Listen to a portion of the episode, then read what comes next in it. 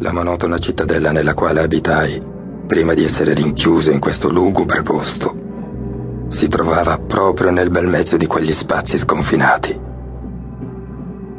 Le quattro opprimenti pareti che mi circondano sembrano stringersi sempre più e l'impressione di sentire acri folate di zolfo scurcare dal pavimento è sempre più viva.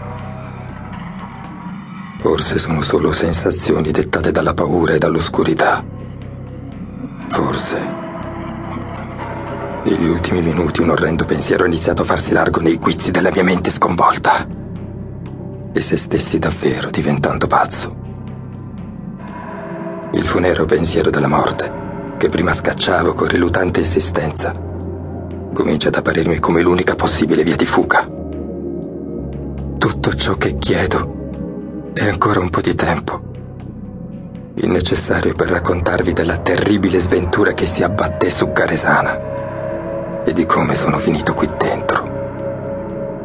E poi c'è la scritta. Non so perché, ma credo sia importante. È proprio qui accanto a me, stilato in un brandello di manifesto cartocciato. Ma per quanto mi sforzi, non sono in grado di decifrarla. È troppo buio.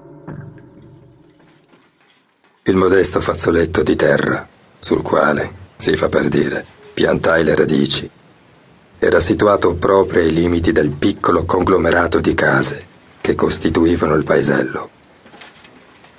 Ero circondato da pochi ettari di terreno erboso e semincolto, oltre al quale la laboriosa mano dell'uomo cedeva definitivamente il passo alla natura.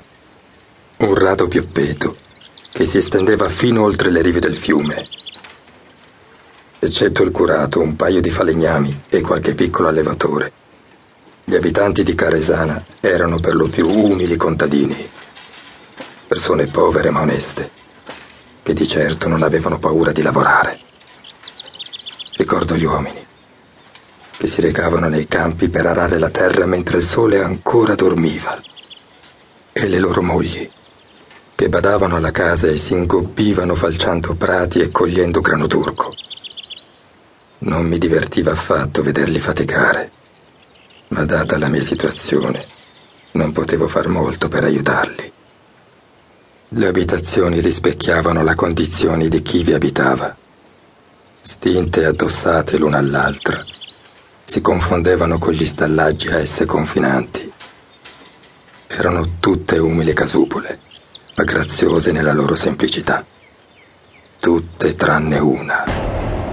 Io e Chioma, il mio vicino, la chiamavamo la grande casa. Non immaginatevi una di quelle ville sfarzose, costruite da qualche ricco signorotto di città per provocare l'invidia dei poveri contadini.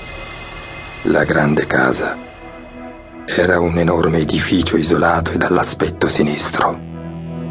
Tutti in paese dovevano esserne un po' intimoriti, perché mentre nelle altre abitazioni vivevano famiglie numerose, costrette in spazi spesso scomodi e ristretti, la grande casa era quasi deserta nonostante le immense dimensioni. In verità, a parte coi bambini che venivano a giocare nel prato, comunicavo raramente con la gente del paese. Non potevo, quindi, essere sicuro del motivo per cui tutti si tenessero alla larga da quella bigia costruzione.